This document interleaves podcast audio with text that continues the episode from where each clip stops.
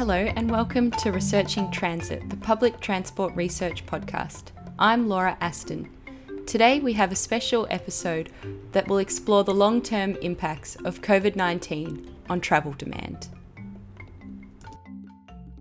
The central major answer from every single person we talk to when we say, how will COVID-19 affect the long term of your activity and travel after the virus has gone and when there's a virus solution, the number one answer from everybody was that they will go back to doing the activities they did before. That was Professor Graeme Currie from the Monash University Public Transport Research Group.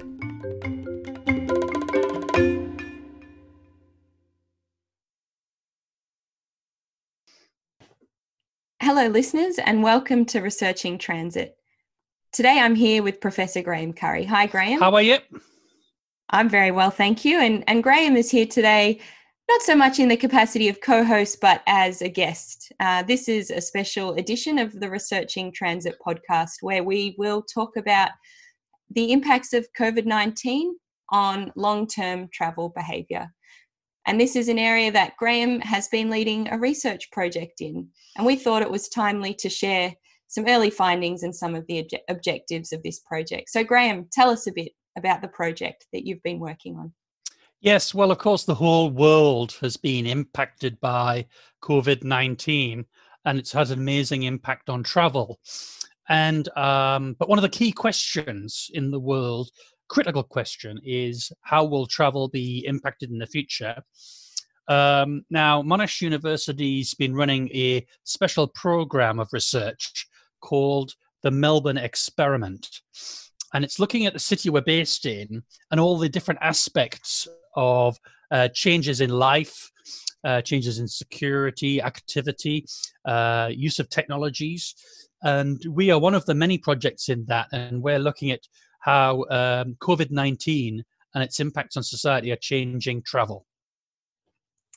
Okay, and to start us off, could you tell us how COVID-19 plays out in stages and why that's important for breaking down the impacts of COVID-19 on travel behaviour? Yes, well, there are four phases that are occurring with COVID-19. There's the starting phase, which was where we used to have a normal life pre-COVID. Then there was shutdown. We realised we had a problem. Everybody had to stay at home. And that really changed travel a lot. Currently, time of recording, we're about to begin something called post-shutdown phase 3, where we still have the virus. We're going to try and have activities while we still have social distancing requirements. And that will be a very challenging time. But the focus of our research is not that, because there is a fourth phase when the virus has gone and where all of these effects that have occurred in phases 2 and 3 may have had a long-term impact. And that's our interest, because the long-term impact, is going to be for the rest of the future. So we really need to know what that impact will be. We certainly hear a lot in the news about the short-term impacts. So what's happening right now to different travel patterns, the way that people have perhaps moved away from public transport, picked up active modes, but you're saying the focus is on the long-term impacts. And yes, why is that? Well, it's only understandable because this is affecting everybody. So it's a kind of a shock to their system. Also, the media has a control over this. And there's a lot of sensationalism and even alarmism occurring. As people are worried, naturally worried about things. But that's exactly when you really need research to understand the facts of the matter so we can plan properly. So, shutdown was only a short-term thing. Now, pre-shutdown, when we've got the virus, could be longer. We don't know. But it's extremely likely that we will find a solution eventually. That's why phase 4 is so critically important. And there's a lot of evidence from previous research that shocks can create less lasting impacts. And the question really is, have we been planning cities correctly? Does that planning, is it relevant for the future? Which is why these questions are so critical. That's great. Could you tell us then what aspects you've just mentioned form the scope of this project? Well, the scope is really, we're focusing on Melbourne, although I think the context here is pretty representative of many other major cities. A key thing about Melbourne is that we've had phenomenal growth, largely driven by immigration. And this has meant our transport systems are under pressure.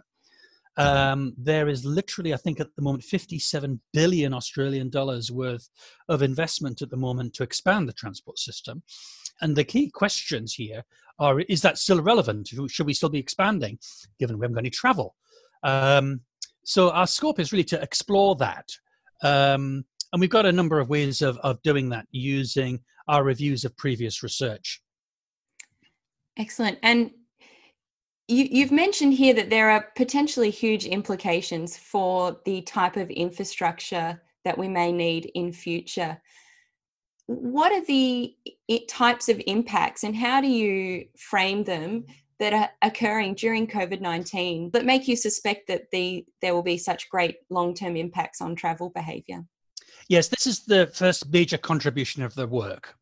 The team has spent a lot of time reviewing previous research, and there's been some excellent new publications from ITS Leeds thinking through, you know, major shocks to systems.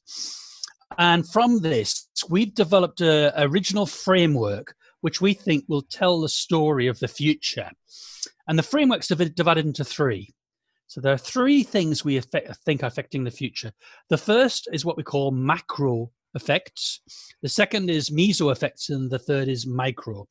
Now, macro is about the economy, employment, growth. We were experiencing population shutdown as a result of tourism, international travel. These are things that are affecting people which are very major. It's probably best to talk about the micro next, because this is about individual travel. And what we've done is we've combed the literature to identify factors that had long-term impacts. And the list includes things like working from home, illness, more increased teleworking and telesocializing, different use of travel modes, whether this is having a long-term impact, more localized travel, increased home deliveries. A very important issue which is current is infection fear affecting transit usage. The fact that some people have lost their jobs and have got less budget. Things like housing choices as well, and whether people want to move as a result of these impacts. And then the third is meso level. This is in your local community, and whether, you know, activities are available, and also whether the transport system is available, because that might be a big change. And we're mapping macro, meso, and micro effects in the during shutdown, post-shutdown when we still got the virus, and then our target is post-pandemic when we found a solution to it and what those impacts will be in their lasting effects. Wow, when you put it that way, you really see how characteristics of COVID-19 permeate all aspects of our life. Yes, so that's right. That's our framework. The next question is, how is it really affecting people? I think we all personally can have those stories, how it's affecting us, so we can understand long-term impacts. But we need to understand the population and how there are many different aspects of life, there are many different types of people living in different areas, and they're being affected differently. So the first phase of the research program, if you like, was to go out and talk to the population to understand these stories. Yes, we undertook some interviews that had been carefully designed by our team. We had a great team here, Tharu Jain, Dr. Charu Jain from PTRG led a lot of the administration of this, Dr. Laura McCarthy, and of course your good self spent time using a discussion framework talking to many diverse people. And indeed, a very important part of our research, which is a bit original compared to other research going on at the moment, is we used a sampling frame to make sure that we had a coverage of many diversities of contexts. The frame split Melbourne into inner, middle and outer, because transport systems are very different in those cases. And then we looked at low, medium and high income groups, and younger, middle and older age groups. And we selected people from each of these. We only had 18 interviews, but they were carefully selected.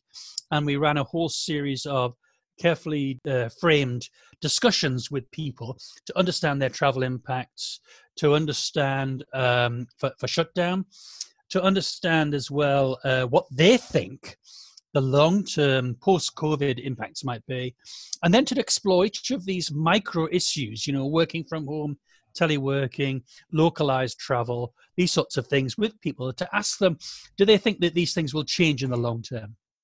And it really was a fascinating conversation and series of conversations to have with a diverse range of transport users, people who use different modes and have different employment circumstances. And indeed, as you mentioned, the sampling frame made it a unique study and perhaps one of the first in the world. And it's generated a lot of interest, hasn't it, Graeme? Now, you've shared some of those results and they've been quite well received at a number of forums. And today we're actually raising some questions that were posed to you as you shared the early findings from these interviews. Could you tell us about those?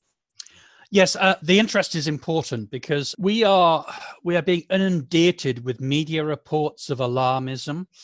There's a lot of social media wishful thinking about the future and hoping that it might change in a positive way, which I would like that as well. But is it really going to be the outcome?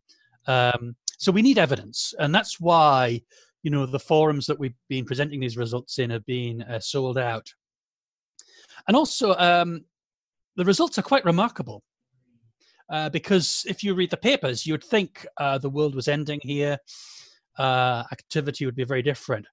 But the central major answer from every single person we talk to when we say, how will COVID-19 affect the long term of your activity and travel after the virus has gone and when there's a virus solution?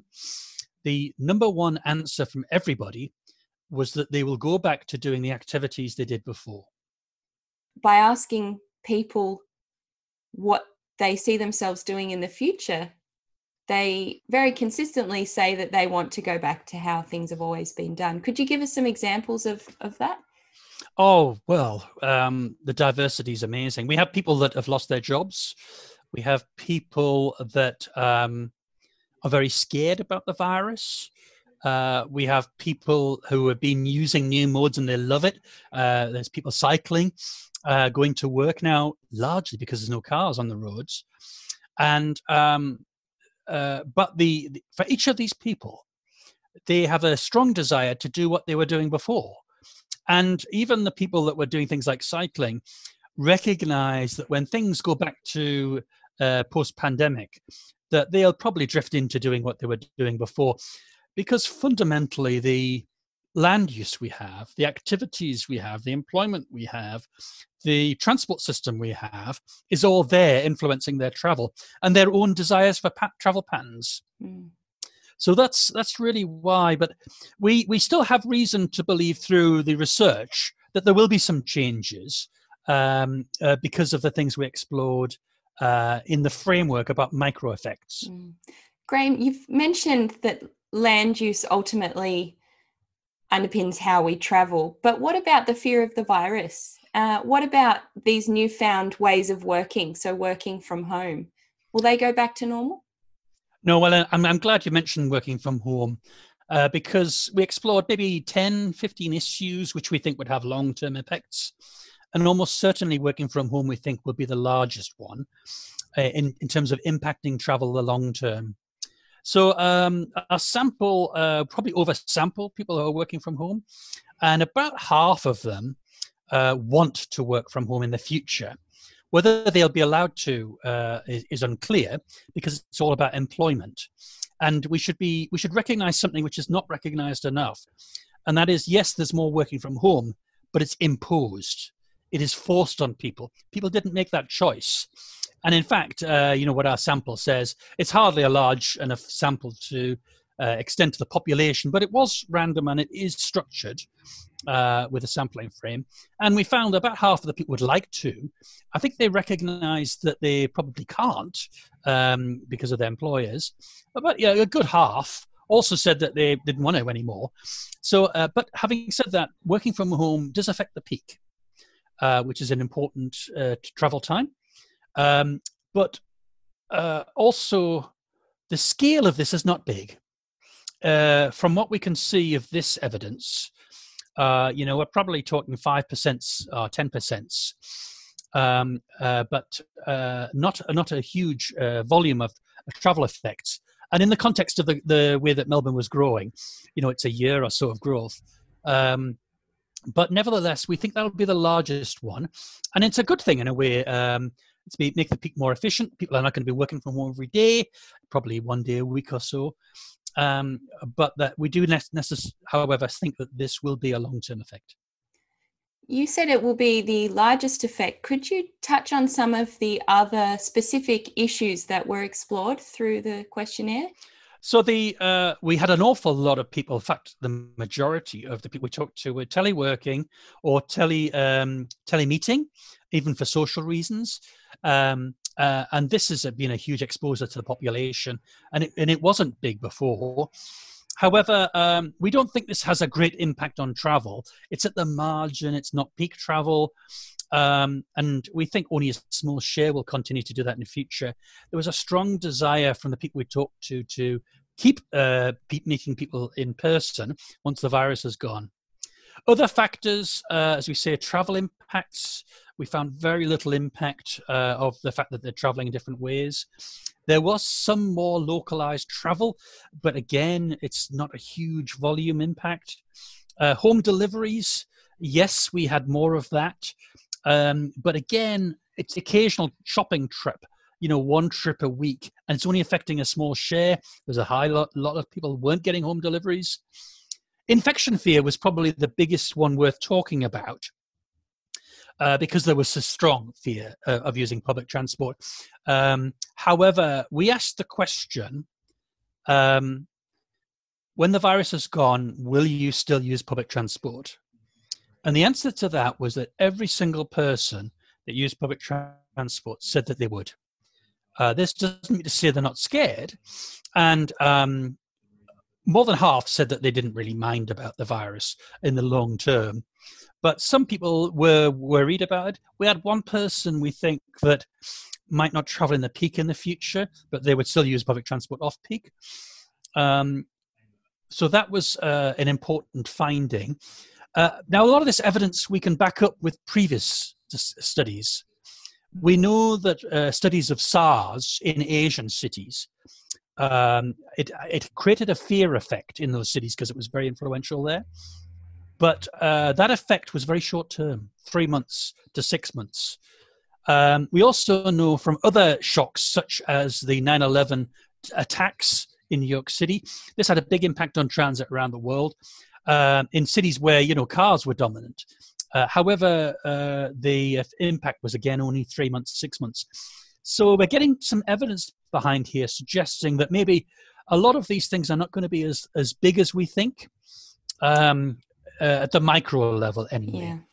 It's interesting that you draw the comparison to fear-based shocks to the system that has affected public transport. But I think as we're seeing the duration of this is unknown and probably quite long term, which makes it very similar to more of a recession. And so we can also learn something from looking at how recessions have impacted travel behaviour. There are a couple of factors there too, aren't there, that impact individuals in terms of employment. So making those work trips, there are some people who unfortunately have been displaced from work through this experience, and the flow-on effect is that there's less disposable income going around.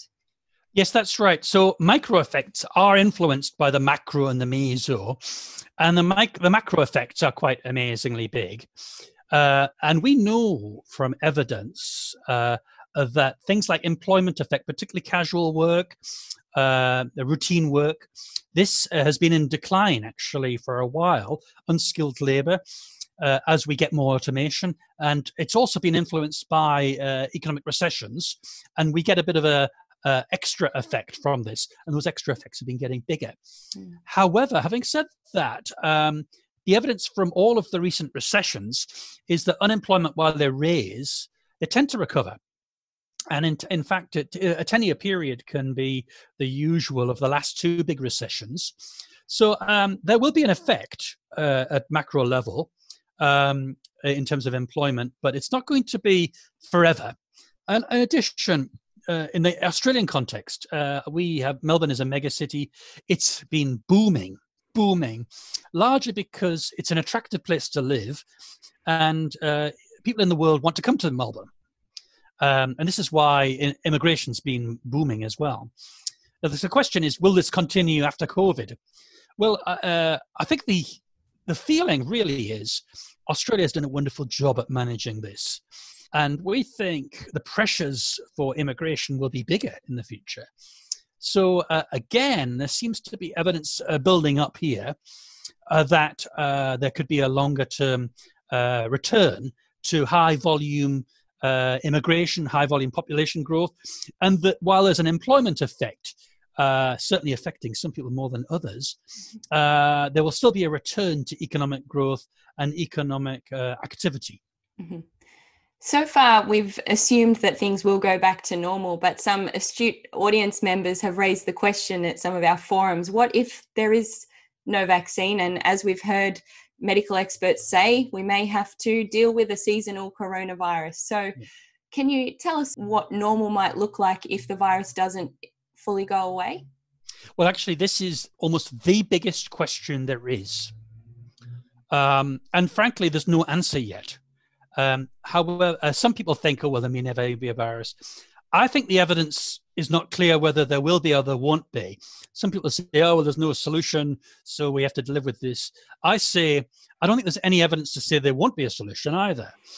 Now, here's the problem, or the context. The human race is good at sorting problems out, particularly if those problems are bigger. We've achieved amazing things in our history. Now, this issue of COVID not only makes it hard to run public transport systems with social distancing, it makes it hard to run economies. It makes it hard to make profitable economies that are productive the way they were. It makes it hard to have cities where we have agglomeration economies and productivity. It makes it hard to have globalization. It's a significant barrier to all of the good things and productive things we want in society. Now, I'd put it to you, because of that, $1 trillion problem, I think that we'll find a solution. Now that might be a positive view. However, to get back to your question, what if we don't? Well, the world will look very different with that. And we'll need to understand and work with, post-shutdown when we still got the virus for a longer period. And that's going to be a very negative context. It does become a bit of a semantic question, really, how long until we feel that things are the way they will continue to be, perhaps is the question. And like you say, we need to get on with our lives. And so if the reality is that the vaccine may not be forthcoming, then we innovate to find ways to have lifestyle and economy that we all can go on with. Yes. I mean, what's interesting about SARS is, we don't have a virus solution for SARS. SARS just went away because we contained it. Mm. Now, our understanding of COVID-19 is it's more contagious. But can we do some super measurement? Can we contain it by taking our monitoring to a high level? We actually don't know. But it's probably worth talking about this. This is what I call a meso effect. It's between the macro and the micro. But the impacts of post-shutdown at the meso level are quite fundamental to our life in cities. And these could well have a long-term impact. So it's a third group of impacts, which I think people need to think about. So you've addressed the possible outcomes from post-COVID-19, and either way, it sounds like people want to go back to traveling the way they always have. Now, what does that mean then for public transport? And particularly whilst we still have the virus, we've heard the results of a lot of modelling that the capacity of public transport has to lower. Can we enforce that? And how do we ensure that happens? Yes. So this is the big influence on problem. And I think people need to really understand this. Now, we cannot run public transport systems the way we normally do. Because of social distancing, we can probably only really run them and allow about 10 to 20% of passengers on the system. Now, this is really bad for cities because the majority in Melbourne, the city of Melbourne, majority of travel in the peak going to work is by public transport. It's 60%-ish to Melbourne, the city of Melbourne. That's about 220,000 people. If we can only run public transport and have about 10% of the ridership on it, that means for the city of Melbourne, 200,000 people need to find an alternative way to get to work or to work at home. At the moment, only 9,000 people work at home. So to get 200,000 people to work somehow means we've got a double, 20% growth, 20 times growth, 200%, to 2,000%, which is very hard. At the moment, we have a very congested traffic context for Melbourne pre-COVID. That's only 117,000 cars. Suddenly, we're trying to find a way to get 200,000 people to work in that area. Tripling the volume, right? And, a 10% growth in car traffic creates gridlock. I hope you can understand from this the scale of the problem we are facing. And this is Melbourne, where we have a dominance of cars in most of the greater Melbourne area. Cities like London have this problem as well. The answer is going to be doing things differently. And I think working from home, certainly we've been forced to do this.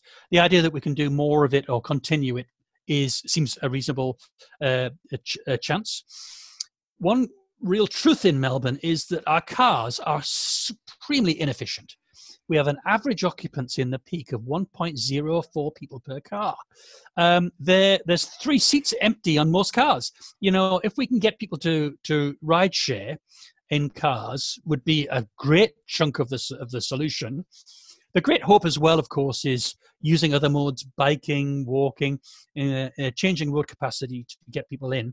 And this is why I think we have a necessity to do this. We're not trying to do this for environmental reasons, to be pro-active travel. We're actually doing it because we have to.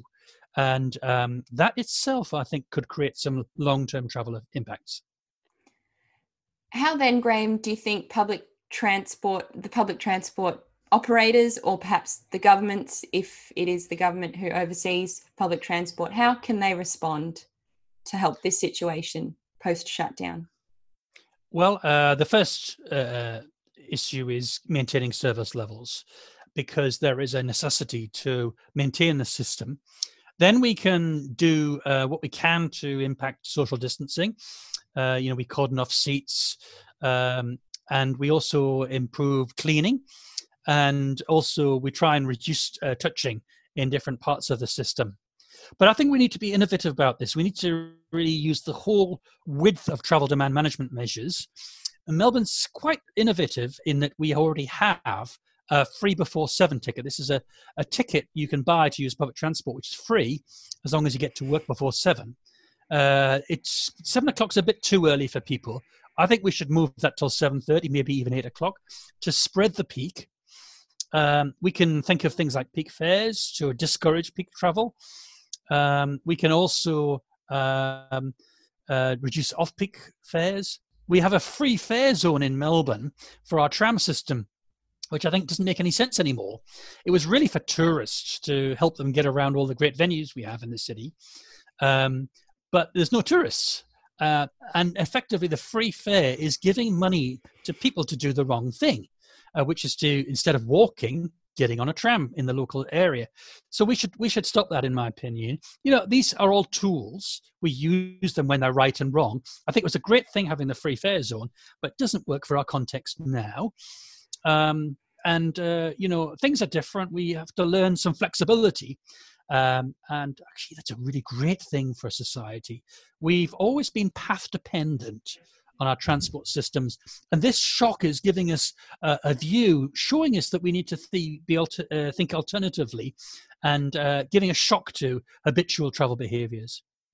I think that is critical, that we not say a certain approach to public transport or travel is right or wrong. It depends on the circumstance. And what we're dealing with right now is an unprecedented circumstance. And so we need to flip our thinking in many ways, because the objective at the end of the day is to enable people to access where they need to go, whether it's for work or caring or health or recreation. And that's the most important thing. And public transport will continue to have a role to play in that, albeit a smaller one, because in order to ensure people's health and safety, it can't take as many people.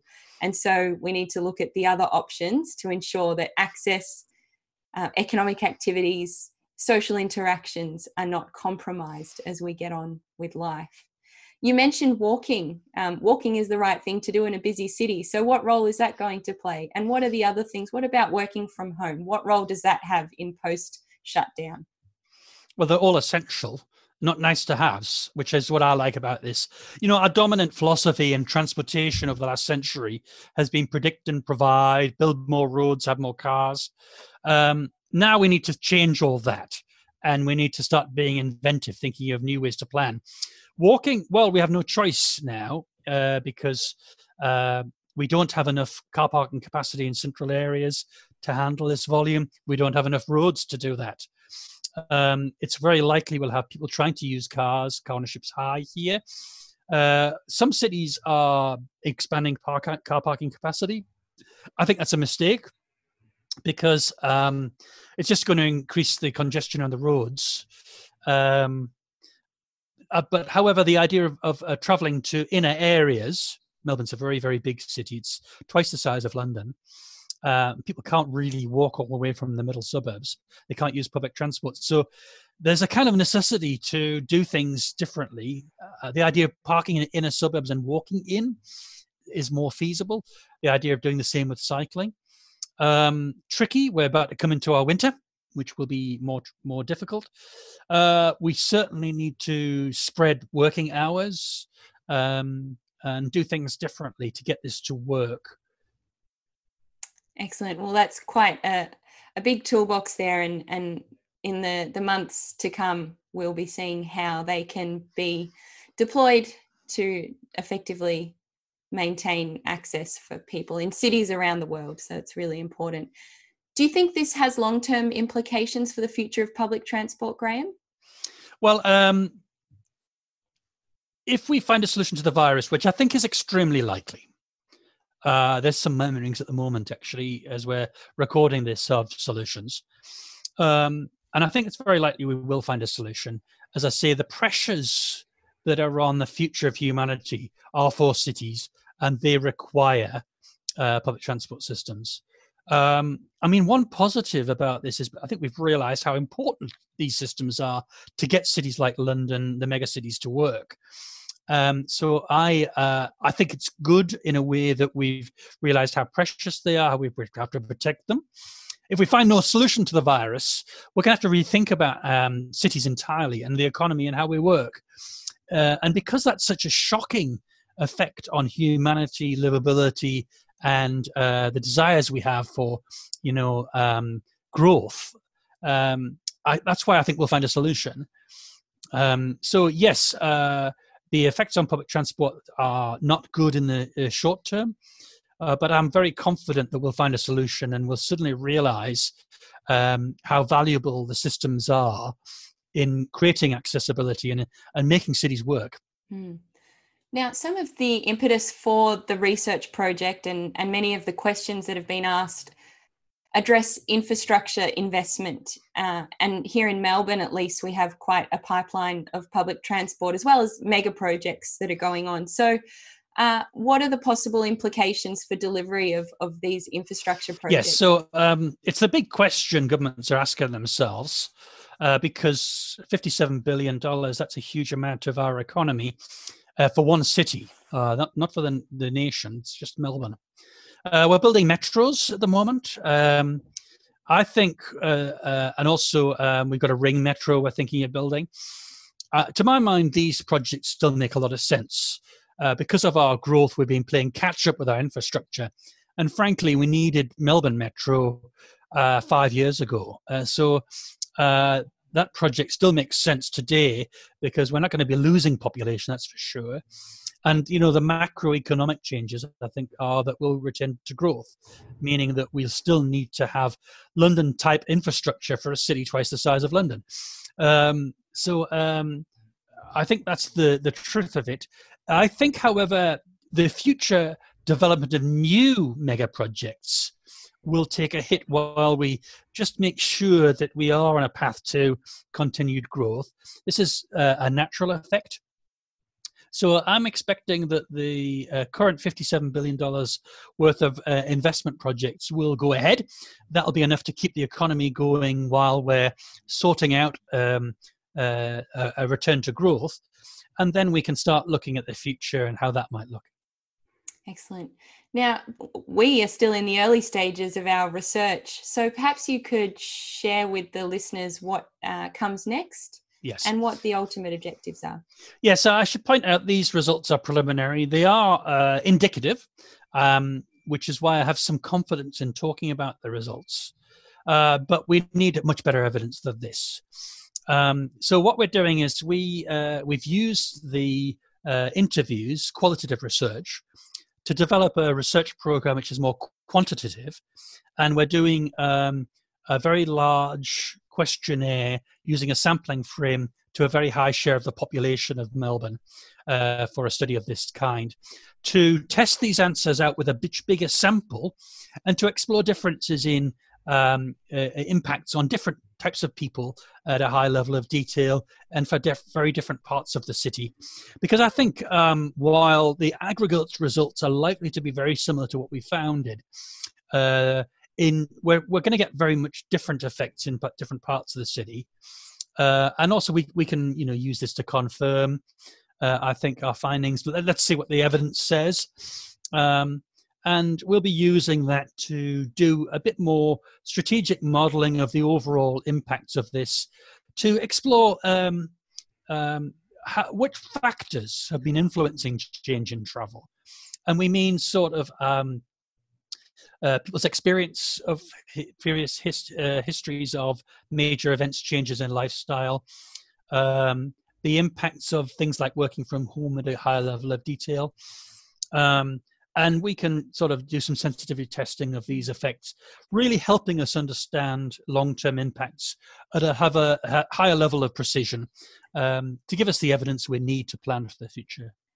And I think it's important to note that the changes to travel and also the ability of people to undertake new habits like working from home, that isn't evenly distributed across the population. And so by doing this large survey, it will hopefully start to show up what the different trends are by way of population breakdown, how the different behaviours might be distributed. That's right. We need to recognise that we as planners, researchers, we often project our own opinions of the world onto what we think is happening in society.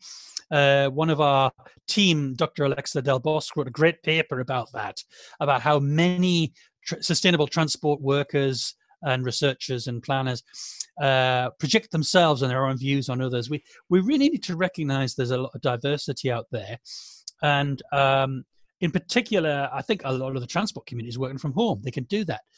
But that's by not the case for the community. You know, we talked to mothers with children who just could not do that. We even had fathers who found it very hard to work at home because of the noise. Some people don't even have the technology. Some people have a job that they just could not do that. I think there's, to be honest, there's a equity effect here. I think the worst stories are likely to come out from disadvantaged parts of the community. You know, a few people have talked to me about disabled people, about people on low incomes, unemployed. And we need to understand all of those stories and do something about that for everybody, not just for the rich people. Great. Well, Graeme, I am certainly pleased to be involved in the project and excited to continue on. It was great to share this insight with a wider audience today. Thank you all for listening. Graeme, thanks for sharing. Thanks very much. And perhaps we can check back in and provide an update down the track when this research is further developed. That's right. Well, if people are interested in keeping up to date with what we're doing, they should link up with me on LinkedIn or yourself on Twitter and LinkedIn. Also, Researching Transit is a good media and has various social media links if you want to know more. Yes, you can follow us on Twitter. The handle is Transit Podcast, or visit the Public Transport Research Group's website at ptrg.info to stay up to date with new podcast releases, which also go to the usual podcast channels. And we're interested in hearing from other people about their research and what they're doing. Thank you, Graeme, and thanks for listening. Man. This has been a special edition of the Researching Transit podcast, produced by the Monash University Public Transport Research Group. We look forward to bringing more conversations to you next time.